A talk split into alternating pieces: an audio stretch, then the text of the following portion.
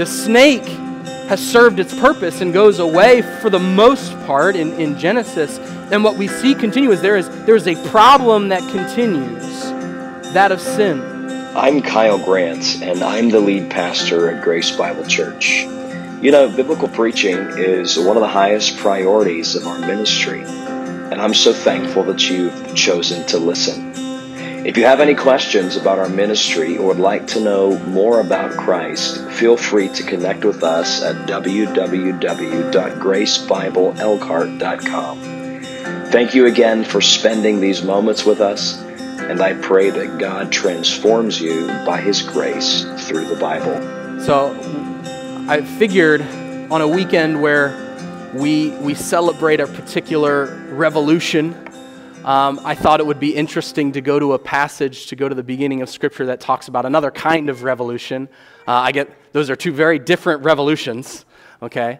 Um, but, you know, as, as the Lord was just directing my thoughts through where we've been, even in Ephesians, in chapter 1, going through just the glories of the gospel, it felt right, and even just talking about redemption, to go back to the beginning Go back to Genesis chapter 3 when God extended a, a promise to humankind that he would save them one day. Um, and so, I, I just speaking of Americans in, in general, um, we are people that are being used to being promised things um, by lots of people that we vote for, right? Um, and then potentially not receiving them, right? And primarily, right, the, the ones that we know of are, are mostly from presidential candidates, promise many things to do as soon as they get into office. And um, some of those promises they keep, and some of those promises they don't. Sometimes it's intended, and sometimes it may not even be intended that they don't. Um, but many presidents, even just over the years, have broken promises that they've run on. Um, I have a few here. Uh, Jimmy Carter, when he was campaigning campaigned on solving the energy crisis, um, but his speeches about converse, uh, his speeches about conservation and attempts to add solar panels to the roof of the White House weren't quite good enough.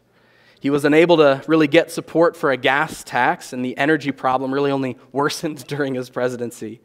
Uh, this is according to The Atlantic.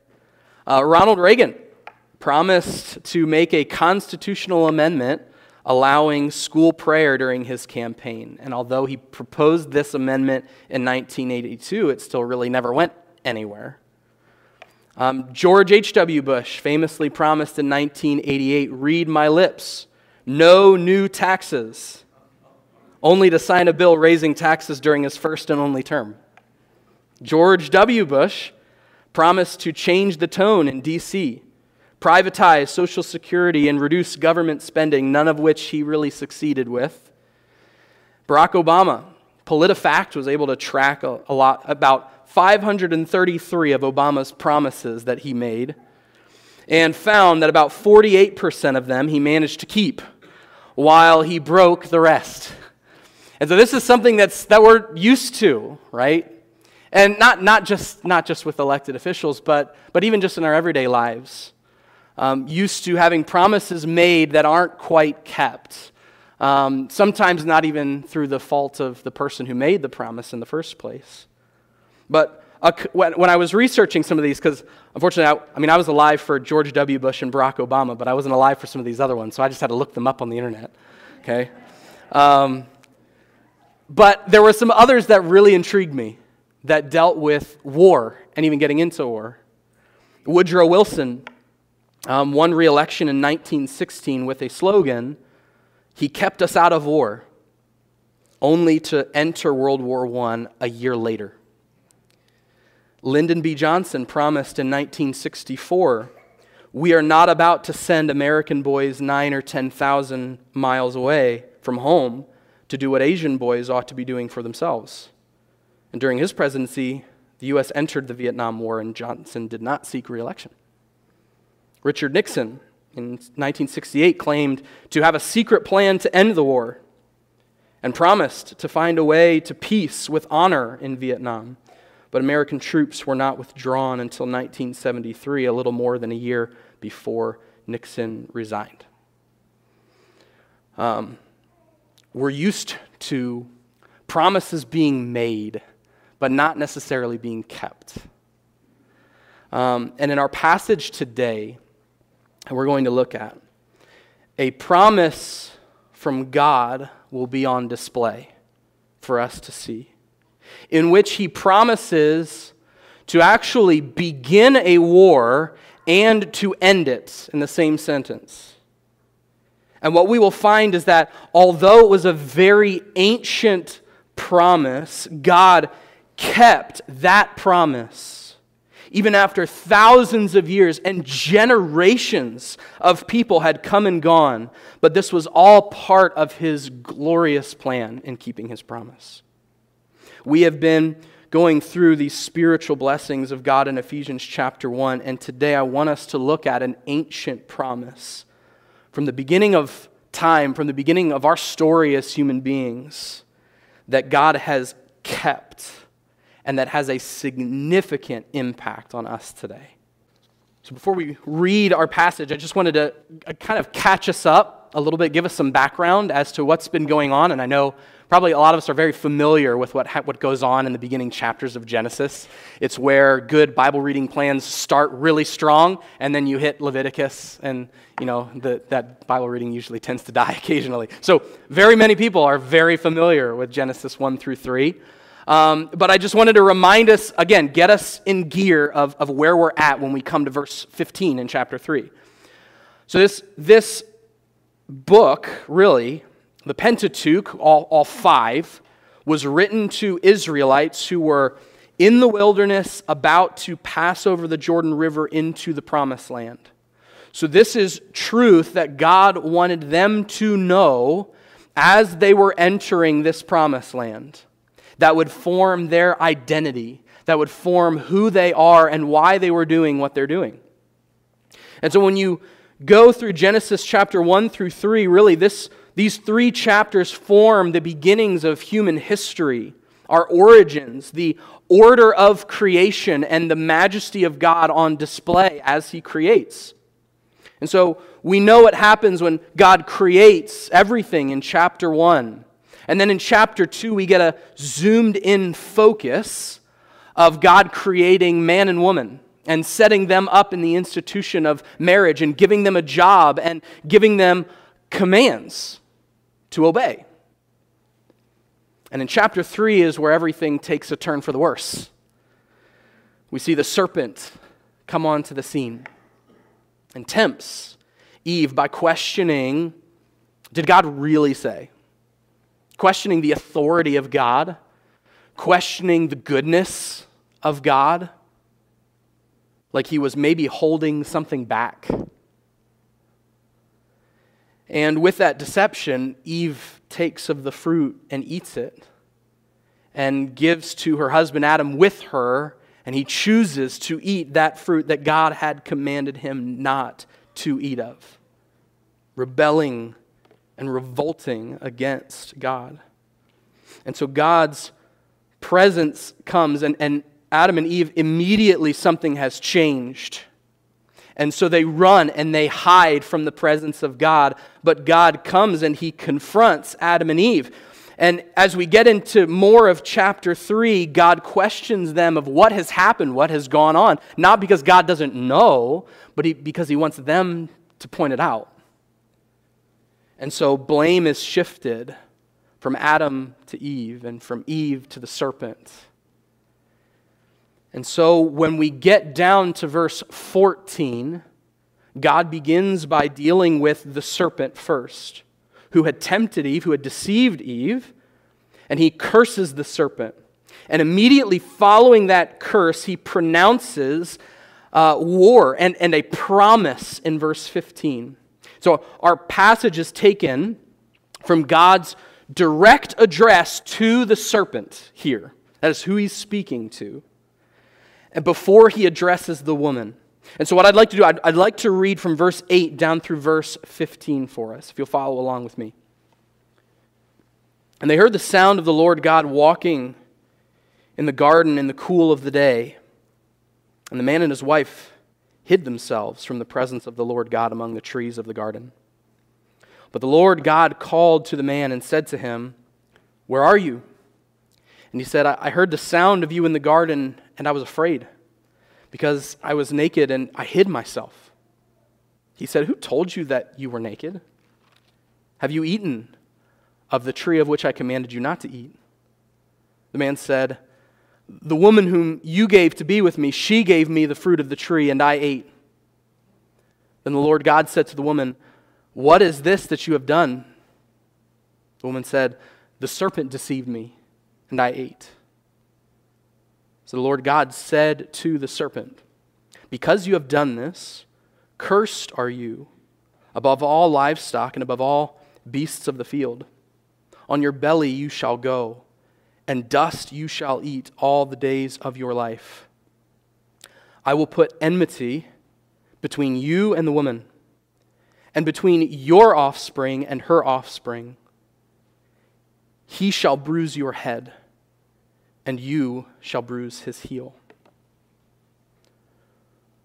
An ancient promise by God immediately following the curse of the serpent. What we see here today, really, our, our main idea to take, to take something away from our passage is this that God's promise ought to empower his people. God's promise empowers his people. So, within this ancient promise that is essentially spoken to the serpent, however, it most likely is within earshot of Adam and Eve, there are really four parts to this pronouncement and this promise that take place in verse 15. We can break them up into four pieces, really, four parts. The first part has this immediate impact on the serpent and on Adam and, and on Eve. While the following three parts are really predictive, they are God showing the serpent and showing Adam and Eve, foretelling what will happen and so God is, honestly, he's, he's telling it like it is, and then he's going to tell it like it will be in the future. And what's going to happen? So the first part that we get to when we look at verse, for, verse 15, he says, I will put enmity between you and the woman. This is the establishment of a war. The establishment of a war. God pronounces a warlike state of enmity or hostility between the snake and the woman. Um, this pronouncement of, of, war, in order to really understand our first statement that we have here, we need to understand what this word enmity really means. Okay? It's uh, only used about a handful of times, actually, in the Old Testament. And in its basic sense, it means a state of hostility or you could say an informal feeling of hostility. Maybe if there's not something that's formally written out of, of hostility, but maybe just even an internal, informal feeling of that. We could say it's, it's a deep seated hatred. It's actually an emotion that, that motivates war, that motivates murder. That's where we see the context of this word in other passages in our Old Testament. If you go to Numbers chapter 35, verse 21 and 22, the, the context here is that there is judgment, there are there is penalties that are being assigned to those who have committed murder. It's taking place in the, the idea of cities of refuge that God is setting up. And so, in, the, in this context of judgment and penalties to those who have committed murder, it says this, verse 19 actually, Numbers 35 19. The avenger of blood shall himself put the murderer to death. When he meets him, he shall put him to death. And if he pushed him out of hatred or hurled something at him, lying in wait so that he died, or in enmity struck him down with his hand so that he died, then he who struck the blow shall be put to death. He is a murderer. This enmity is behind an emotion of, of committing murder, of, of such deep seated hatred to then take the life of someone else. Um, we see that in Ezekiel chapter 25. Again, the context in Ezekiel is God's judgment is being placed on the Philistines, and that's being prophesied of what's going to take place. And so, in this prophecy and judgment on the Philistines, really the question is why? Ezekiel 25, verse 15 It says, Thus says the Lord God, because the Philistines have acted revengefully and took vengeance with malice of soul to destroy in never ending enmity. Therefore, thus says the Lord God Behold, I will stretch out my hand against the Philistines, and I will cut off the Cherethites and destroy the rest of the seacoast. I will execute great vengeance on them with wrathful rebukes. Then they will know that I am the Lord when I lay my vengeance upon them. This word enmity is used in other places of Scripture in a, as, as kind of a, a deep seated hatred that motivates murder, that motivates war on people. The Philistines wanted to war against the Israelites. And so, this emotion that comes out is what is enmity. It's this hostility, it's this hatred. And so, what we have here in our passage is that God is the one who puts enmity, this state of hostility between the serpent and between the woman. This meaning of God saying, I will put enmity there is, is to mean to set or to place something, to ordain something or to cause something to occur. So here, God is causing this state of hostility to be in the lives of the serpent and the woman. This relationship is one now of war is one now of hatred and hostility towards each other. And you would say, why would God do this? Why would he pronounce a war on the serpent? Keep in mind, obviously, our, our context here, because I think sometimes maybe we can see this as well, was it, was it fair to Adam and Eve for God to just declare war? And they're the ones who are now being involved in this. But this follows, this verse 15 follows the curse against the serpent. God's attention is on the serpent. God has not moved on to the woman and the man yet. And although this war will affect mankind, their choice to sin has already put them in this hopeless situation. So, this pronouncement of war is not really to their, their detriment or to their disadvantage, but actually to their advantage, as we're going to find out. They're already in a place of hopelessness, and so God here is actually stepping in. We know God's nature in who He is to execute perfect justice in His righteousness. God cannot turn a blind eye to disobedience or to temptation. He punishes it in its good and just timing. This is who God is. And so it makes sense why God would then deal with the deceit of this serpent here. God deals with the serpent's role in the fall, its ultimate defeat, before turning his attention towards then the sinful human beings.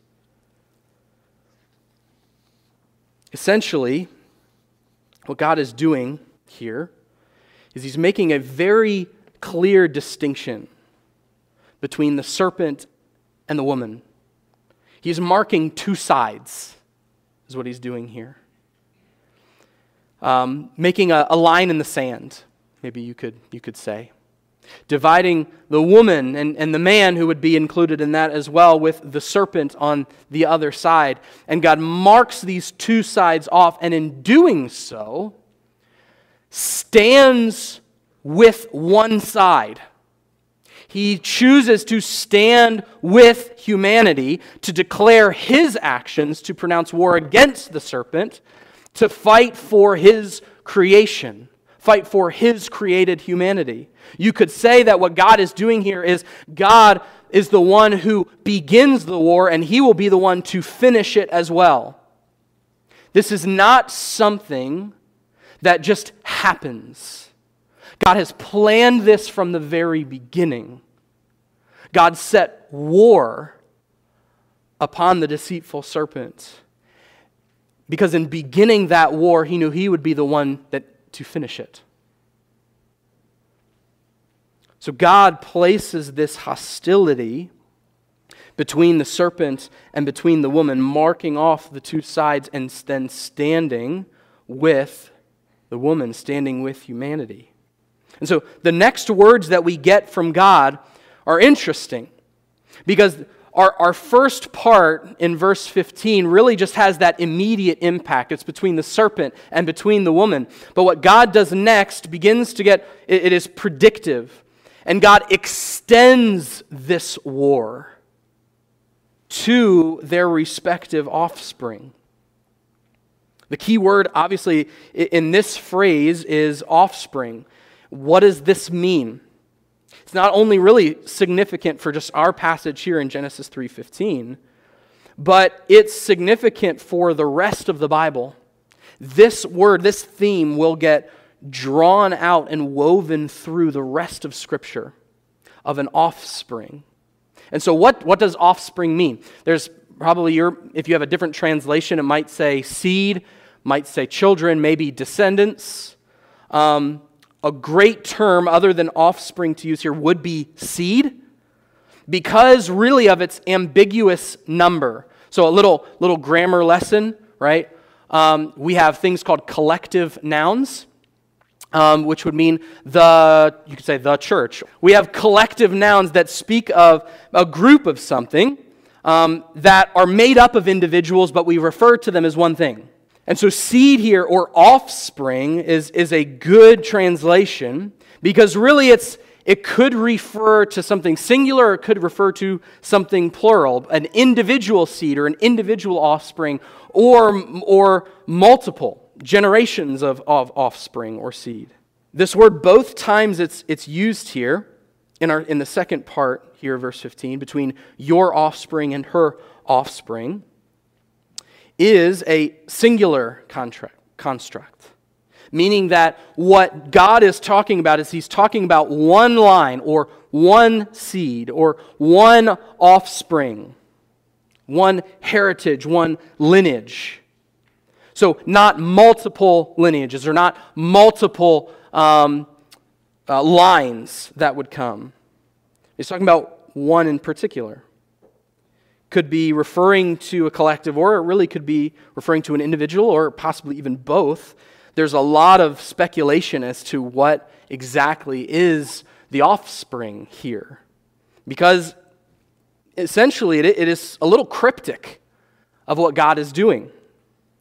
So, the, re- the main question then is as we look at this hostility, this condition of, of hatred and war, between the serpent and the woman, and now it is extended to their respective offspring. Is, is who is God talking about here? Who is the offspring of the serpent, and who is the offspring of the woman? And as we look to answer that question, there are really two points that begin to, to come into focus a little bit that sometimes maybe we can get lost in. One is really the true nature of the serpent really be, be, starts becoming clear here. It comes into focus a little bit more, and it will in the next sentence as well. Because what, what we see in Genesis 3 is a serpent, a snake, enters the scene. One that talks, which is odd. Um, and then it continues going, it deceives the woman, and now it's being cursed, and we see the curse in verse 14. But is the author of Genesis simply just referring to a snake? Or is there perhaps a shadow of something else behind it? Is it representative of something? Because it seems like there's a little bit more as God talks about the snake's offspring as he will eventually say that the offspring of the woman will bruise your head. Generations later, we don't know, but it seems like there is something more to the serpent. As we even look through the rest of, of Genesis here, we see the disappearance of the snake is not so much mentioned, but there's a continuation of something else that was seemed like the real issue, the real problem behind maybe what even this serpent represented. When you look, you turn a page over to Genesis chapter 4, and you look at verse 5. Adam and Eve have two sons, two seeds, and one's offering is accepted, one's is not. And so God speaks to Cain, the, off, the one whose offering was not accepted in verse 5, and he says, But for Cain and his offering, God, he had no regard. So Cain was very angry, and his face fell. And the Lord said to Cain, Why are you angry, and why has your face fallen? If you do well, will you not be accepted? And if you do not do well, sin is crouching at the door.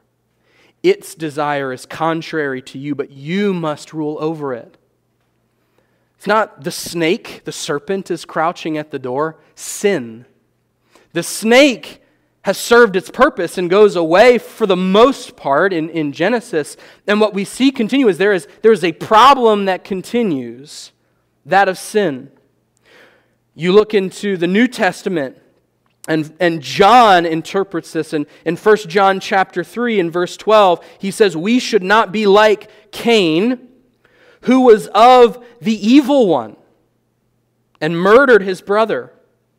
And why did he murder him? Because his deeds were evil and his brothers righteous. It seems like there's something more here than just a snake or just a serpent. It's sin. You look at a, just a biblical interpretation uh, standpoint.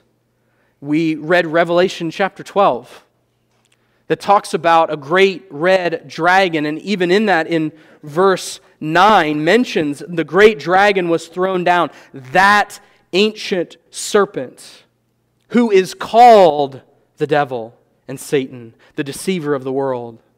He was thrown down to earth, and his angels were thrown down with him. Or maybe even just from a theological standpoint, we go to the, the, the teaching of, of spiritual warfare. In Ephesians chapter 6, Paul lays out armor that believers ought to put on because of why? Because of the darts of the devil. Ephesians chapter 6 verse 10 he says finally be strong in the Lord and in the strength of his might put on the whole armor of God that you may be able to stand against the schemes of the devil for we do not wrestle against flesh and blood but against rulers against authorities against the cosmic powers over this present darkness against the spiritual forces of evil in the heavenly places so the reality here, as uh, again, the, the passage begins to focus us in that this snake is something else. There's a shadow behind it of something else that it represents. Because this clearly is not just a war of snakes and humans. This isn't just the author of Genesis declaring, you know, humankind's hatred for snakes. I'm sure there's a lot of you that dislike snakes in this room today. Okay? But that would seem really simple. That would seem really not what, especially the Israelites going into the promised land, needed to know. That, hey, watch out, there's a bunch of snakes out there and you're having war on the snakes. Seems like there's something more to this. So, the reality of this hostility, if the snake is more than just a snake, then who's its offspring? Are we talking just about little snakes or are we talking about somebody else? This isn't just a history lesson on our origin story for maybe why we dislike snakes. But a sense, in a sense, God lays out two family lines that we see here. The serpent's offspring and the woman's offspring. If the serpent is more than just a snake, but he is the evil one. He's the devil and Satan, Revelation 12. Ephesians chapter 6, he is the spiritual forces that we wrestle against. Then the New Testament describes a group of people that are considered the children of this evil one. You could say the offspring, or the descendants, or the children, the family, the line of the evil one. We go to Matthew chapter 13. And Jesus describes two groups of people. Matthew chapter 13, verse 24. Parable of the weeds. It's a little bit lengthier, so follow along with me as I read. Starting verse 24, it says, He put another parable before them, saying, The kingdom of heaven may be compared to a man who sowed good seed in his field. But while his men were sleeping, his enemy came and sowed weeds among the wheat and went away. So when the plants came up and bore grain, then the weeds appeared also. And the servants of the master of the house came and said to him, Master, did you not sow good seed in your field? How then does it have weeds? He said to them, An enemy has done this. So the servants said to him, Then do you want us to go and gather them? But he said, No, lest in gathering the weeds you root up the wheat along with them. Let both grow together until the harvest, and at harvest time I will tell the reapers. You go down to verse 36. Jesus had continued to teach, but the disciples come back to him a little bit later and kind of want to know Jesus, what, what did you mean by that? In verse 36, he says, Then he left the crowds and went into the house, and his disciples came to him, saying, Explain to us the parable of the weeds of the field. He answered, The one who sows the good seed is the Son of Man. The field is the world, and the good seed is the sons of the kingdom. The weeds are the sons of the evil one, and the enemy who sowed them is the devil. The harvest is the end of the age, and the reapers are angels. Just as the weeds are gathered and burned with fire, so will it be at the end of the age. The Son of Man will send his angels, and they will gather out of his kingdom all causes of sin and all lawbreakers, and throw them into the fiery furnace. In that place there will be weeping and gnashing of teeth. Then the righteous will shine like the sun in the kingdom of their Father. He who has ears, let him hear. Jesus compares these two um, seeds that are sown, these good seeds that are sown, and says there are those that the devil has sown. They're the sons of the evil one. And then there are these other sons that are sons of the kingdom, that are sons of the Son of Man. We go to John chapter 8, and John, there's, there's a discussion of Jesus with the Jews about their practice of sin and following after their true father. And John chapter 8, verse 44, Jesus is speaking to these Jews and he says, You are of your father the devil, and your will is to do your father's desires. He was a murderer from the beginning and does not stand in the truth because there is no truth in him. When he lies, he speaks out of his own character, for he is a liar and the father of lies. John speaks of children of the evil one in 1 John chapter 3 as well, verse 8, whoever makes a practice of sinning is of the devil, for the devil has been sinning from the beginning. The reason the Son of God appeared was to destroy the works of the devil. No one born of God makes a practice of sinning, for God's seed abides in him, and he cannot keep on sinning because he has been born of God. By this it is evident who are the children of God and who are the children of the devil. Whoever does not practice righteousness is not of God, nor is the one who does not love his brother. Paul talks of this in Ephesians chapter 2, in verse 1 through 3. And you were dead in the trespasses and sins in which you once walked, following the course of this world, following the prince of the power of the air, the spirit that is now at work in the sons of disobedience among whom we all once lived in the passion of our flesh, carrying out the desires of the body and the mind, and were by nature children of wrath, like the rest of mankind. So it seems like the, the sons of the devil, those of the evil one, are those who practice unrighteousness, are those who live in darkness, are those who live according to their flesh, those who may even falsely claim to follow God but are truly weeds. All those who are enemies of God are those who are of the evil one. And so, a simple point is this is you and me. This is all of us based on, on Jesus and his disciples' interpretation of the children of the devil, this is where we were. This is who we were. Paul makes that very clear in Ephesians chapter 2. You were dead. You were destined for judgment. You were following after the prince of the power of the air. You practiced unrighteousness. You lived in darkness. So that becomes frightening in our passage in Genesis 3:15. Because if the children, if the offspring of, of the serpent are all of those who are enemies of God, then that means that we were too. And when God pronounced war on the serpent, there was a pronouncement of war on us as the offspring of the serpent. But what's amazing is God doesn't end there. God gives another statement. And in order to really better understand who then falls under the woman's offspring, who are we talking about there? we need to continue reading on.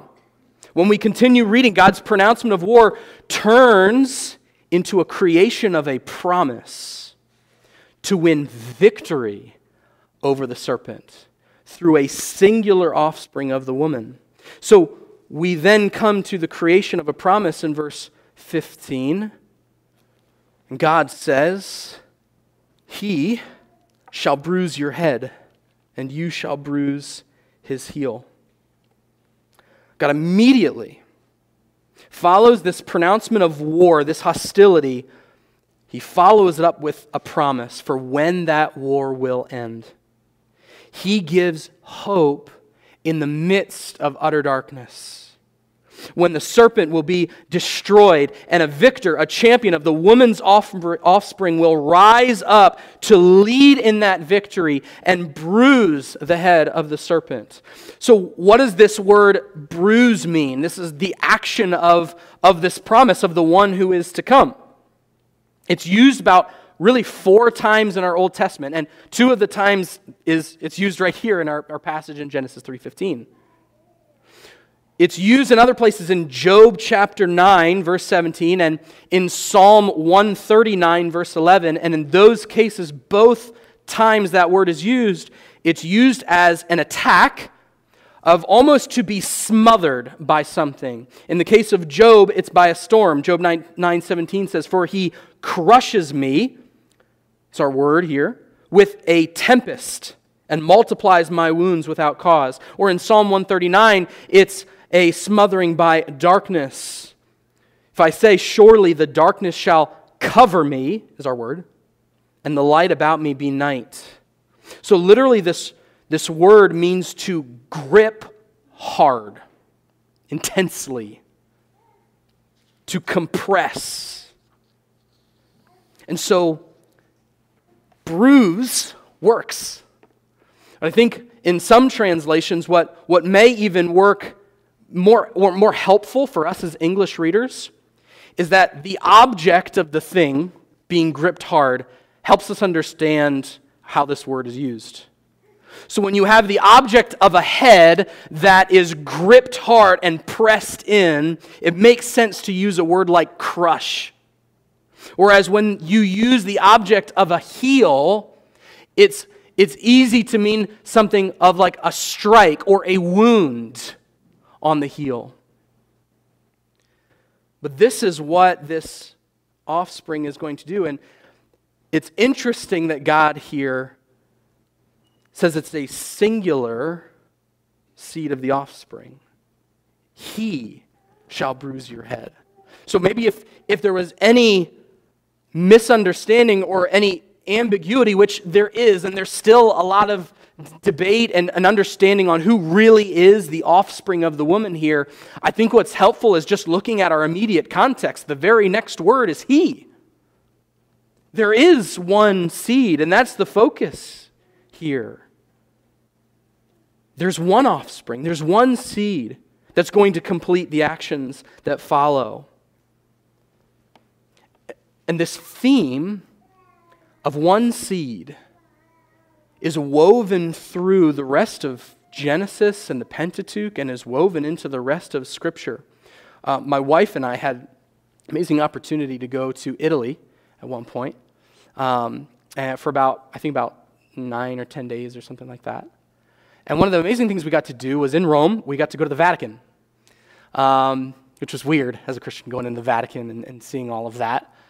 Um, but you walk through, and there are so many old things in the Vatican.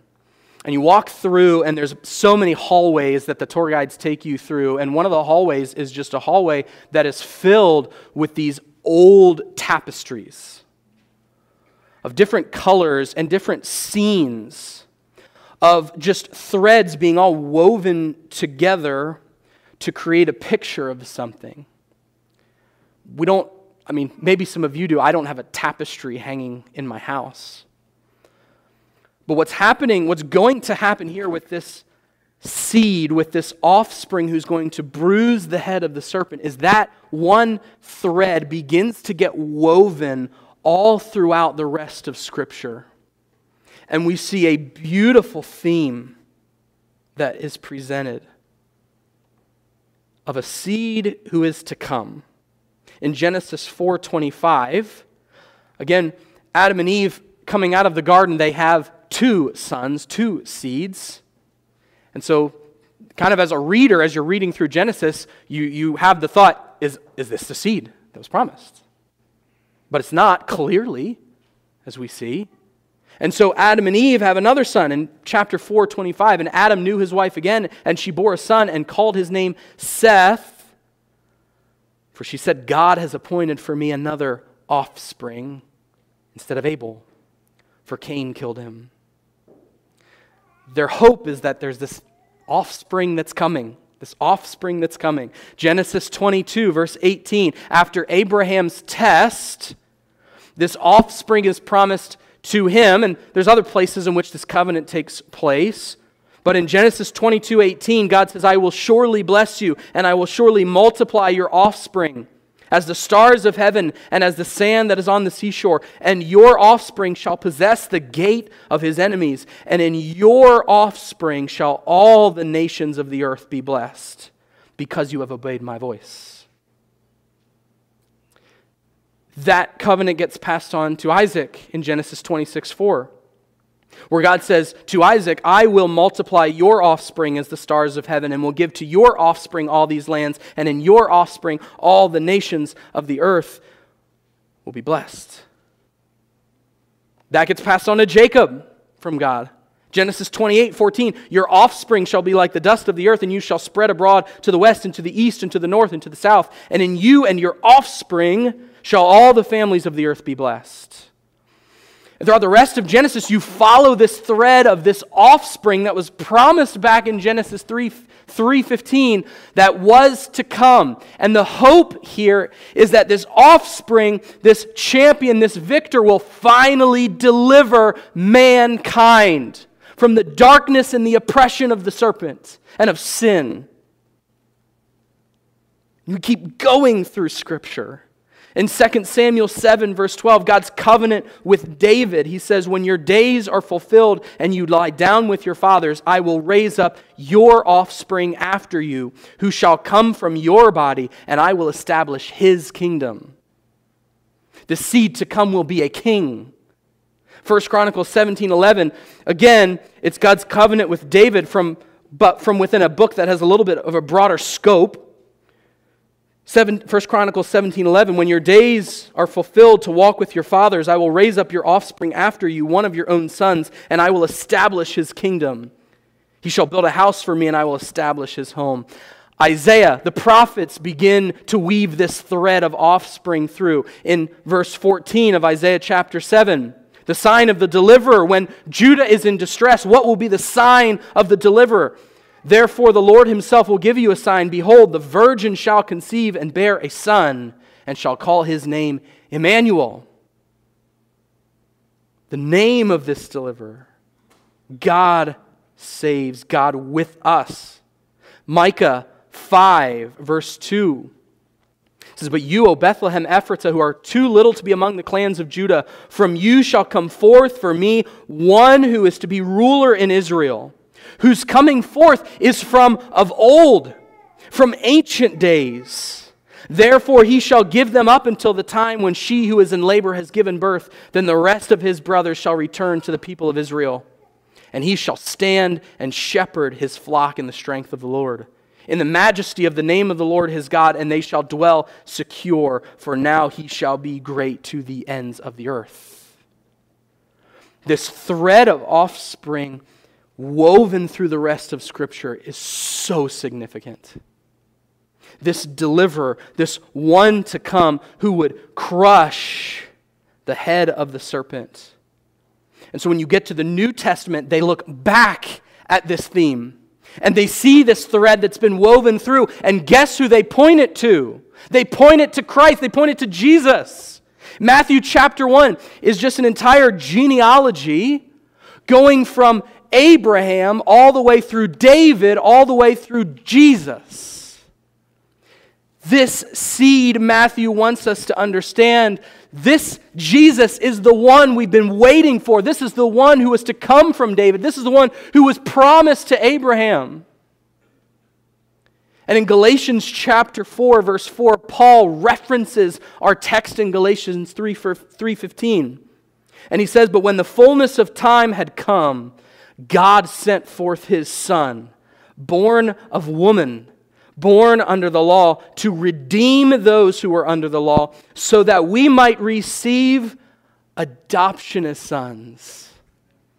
No longer children of the evil one, no longer children in darkness, no longer children enslaved to our sin when the fullness of time had come, God sent forth his son to be the champion, to be the victor, and to keep his promise that he made in Genesis 3:15.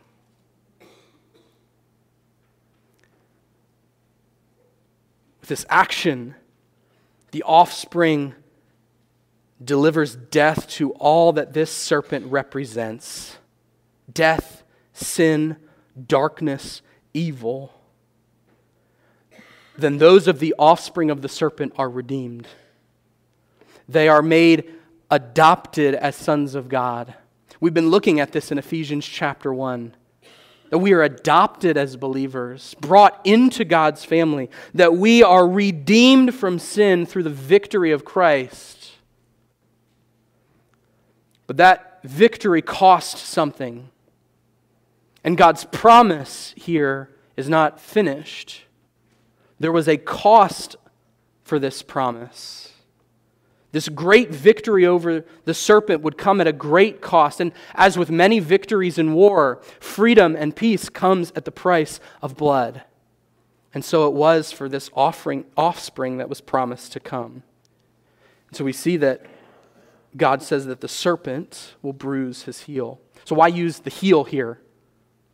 Well, this, this is a word image here. When it's combined with the offspring's crushing of the serpent's head, that power, that leadership, that authority, and it's to display that as, as the head is being crushed, the heel is being struck as well. And so the word image that, that comes to mind here is obviously of, of one stepping on the head of the serpent, while the serpent strikes the heel of the victor, of the champion, of the, of the offspring that was to come. Again, just showing us that this is the end. It's crushed. And both of these bruisings happen simultaneously. So, why suffer? Why couldn't this come at just a great victory? Why would God allow for the offspring to be struck? The, when the author of Hebrews picks up his pen in chapter 2, he gives us the reason why. In Hebrews chapter 2, verse 9 says, But we see him who for a little while was made lower than the angels, namely Jesus, crowned with glory and honor because of the suffering of death, so that by the grace of God he might taste death for everyone.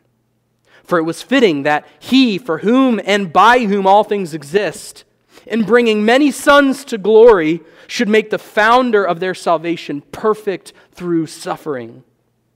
For he who sanctifies and those who are sanctified all have one source. That is why he is not ashamed to call them brothers, saying, I will tell of your name to my brothers. In the midst of the congregation, I will sing your praise. And again, I will put my trust in him. And again, behold, I and the children God has given me. Since therefore the children share in flesh and blood, he himself likewise partook of the same things, that through death he might destroy the one who has the power of death, that is, the devil, and deliver all those who through fear of death were subject to lifelong slavery. For surely it is not the angel that he helps, but he helps the offspring of Abraham. Therefore, he had to be made like his brothers in every respect, so that he might become a merciful and faithful high priest in the servant's service of God, to make propitiation for the sins of the people.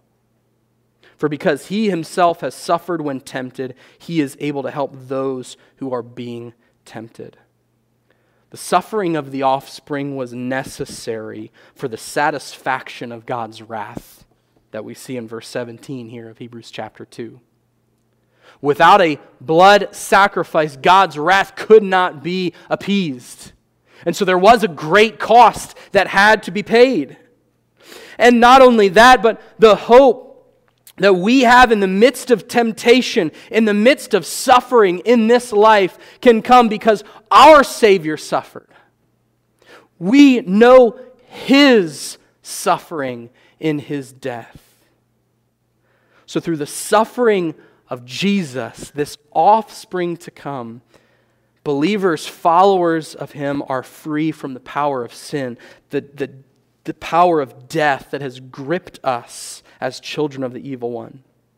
And God has given us power through His Son to become His children and to obey Him as it was meant to be, all the way back here in Genesis. So, two very specific applications for us as we close. For those of us who are believers, for those of us as well who are unbelievers, what does this passage have to do with us? means that we can trust God. Trust God to keep his promises. That all the promises of God find their yes and amen in Christ. And so, if God can keep his promise when it comes to Christ and from delivering us from our sin, he can surely keep the other promises that he's made throughout his word. He will surely keep you, he will surely guard you and protect you as a believer. Because nothing else in this world is reliable.